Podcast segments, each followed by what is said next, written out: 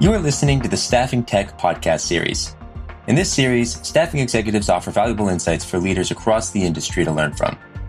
The ultimate goal of the podcast is to elevate the discussion of staffing technology, provide actionable insights to decision makers, help listeners learn from the experience, successes, and sometimes failures of leaders who have innovated and are moving the space forward and enhance the future state of the staffing industry. Thank you for listening, and we hope you enjoy the podcast.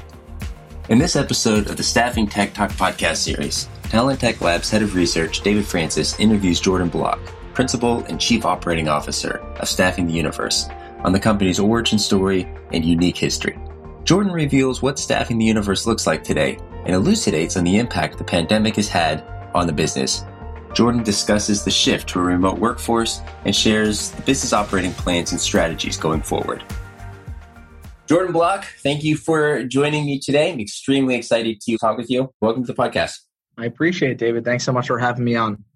My pleasure. So, I suspect that probably the majority of listeners, you know, may not be intimately familiar with your organization, with Staffing the Universe. And so I thought the way we could start this off is if you could give us kind of a history of the company, maybe tell us the, the origin story, your backstory, and what Staffing the Universe looks like today.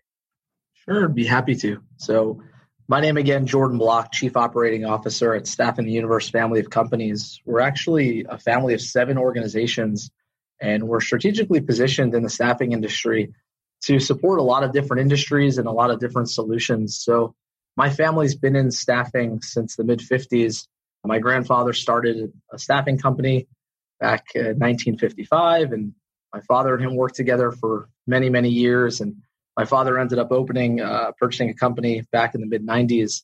And now, fast forward uh, 26 years, third generation in staffing, working with my parents, brother, and sister. So it's really a family run and, and managed organization. So today we pay thousands and thousands of workers every single week. We're doing business in all 50 states, some international work as well. But we support staffing, payroll service, IC compliance, SOW management, direct sourcing, and general HR consulting. So, really long history in the staffing space. And I know my family and myself included, we're really passionate about the industry. So, we're really excited to share some of our philosophies in the podcast here today. Uh, that's awesome. Can you dive into what specific segments that you guys are serving today? You guys have a number of different business units, as you mentioned. Which occupational segments do you guys serve? Sure, absolutely. So the, the main the main areas that we do support government, technical, professional. We have an entire team focused on engineering, different group focused on industrial, warehouse, distribution, supply chain. Another focusing more on the heavy industrial, oil and gas, field services work. We do low voltage cabling. And then a different group just focused solely on healthcare, hospitals, long term care facilities.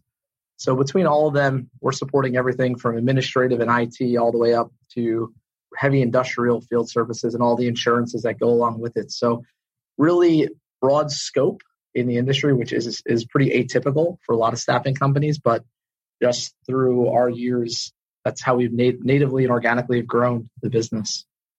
And you guys, as I understand, your recruiting function, even though you've got all these different businesses, is still you have kind of a centralized recruiting model, correct? You don't you don't have a branch model across the country. That absolutely is correct. So we're a centralized recruiting approach.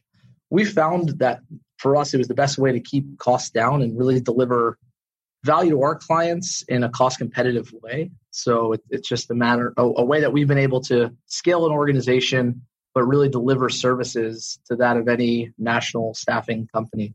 So delivering the same level of service and support, just at a different cost structure. And do you have folks kind of organize your recruiters like organized internally where they're just working on one particular business unit, or is it more of kind of a folks can float around and based on demand recruit where the need is? Well, it's a great question. So we do have specialized staffing teams that really focus in different verticals. But what we like to say, we, we have mesh fences between those verticals. So when we get hiring needs that are high volume, we're able to really move folks between. There's no there's no concrete walls between divisions. So we're able to support mesh walls. I like that. Yeah, we're able to support. And from our client perspective, you know, if they come to us with a need of we need 300 you know, engineers to go support a project, we can pull different support from different team members. As long as everyone has general training, you know, we're able to specialize in different ways. But we've found a great way to scale the business having that approach and, and model to staffing. Got it. That's awesome. And I have to ask, what's the story behind staffing the universe name? Yeah, it's pretty funny. So when, when you look at some of the projects we've worked, you know, we've been all around the world and we've supported things here in the US and even, you know, some missions with NASA and some other really cool clients. So we, we have been in this world and the entire universe, we like to say, but it, it really just was a way to capture all of our brands, given that we are so many different companies working all together. So it was just the way to tie it all together from a branding perspective. Got it. That's fantastic. I was going to say you have to, uh, yeah, you have to get in touch with Elon, and you know, we'll see if you can be the first person to uh, have a temporary worker on Mars. Well, we've supported the Falcon, the Dragon, so you know, been out to Hawthorne, know the facilities well, so it's definitely nice. A, yeah, you know, it's a lot of fun. We have fun with it. The name was just a way to capture that. Cool. So before we actually jump into the technology piece of this, I'm actually just curious on how the pandemic went for you guys last year, how the business was impacted, how the kind of immediate shift to working remotely went for your organization and whether there's kind of been any lasting impact, like what your what your guys' plans moving forward for how you're going to operate the business, particularly from you know an office perspective, like you know allowing folks to go remote or hybrid or hiring remotely and things like that.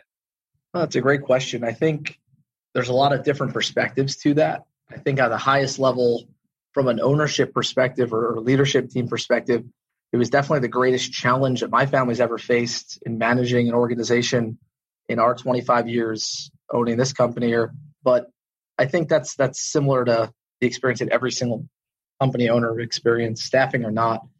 I think the reality is we did a bit of planning well before the pandemic just to make sure that we have infrastructure in place, redundancy and disaster planning. And a lot of those plans actually were leveraged and used back in March of right when the pandemic started. So we on a dime really went to a full remote model and, and we didn't skip a beat. While some customers slowed down specifically in you know the industrial sectors and oil and gas and some others other sectors that we support really went crazy like logistics and healthcare and IT and some other key areas. So we saw ebbs and flows in different ways. And I think the pandemic really gave us an opportunity to really deep dive into our organization understand what's core to our offerings and really pivot and make sure that we're supplying our clients to the best of our abilities it was a, a unique experience. It was definitely challenging. I think from just a remote work opportunity, we had our offices stayed open the entire time, but the majority of our workforce did work and operate virtually. But we are getting back to office now. I think just with the changes in the pandemic, you know, we're following all CDC guidelines and all state regulations have you had any you know folks internally that have you know kind of said like hey i got kind of used to waking up and hopping at my desk at home and, and, and working that way or are folks generally on board with kind of coming back to the office from our perspective i don't think there was a one fit solution that you know if, if we, we did polls and we checked in on everyone and we did all the virtual happy hours and meetings and team calls and you know really connected with everyone from our perspective, you know, we we crafted policy to meet the needs of our employees, but also to do right by the business and make sure that we're continuing to support those thousands of employees that work with us each and every day and, and all of our clients. So we came up with a hybrid approach and we like to call it a really a flexible work model, but we feel that this really gives our employees that flexibility, but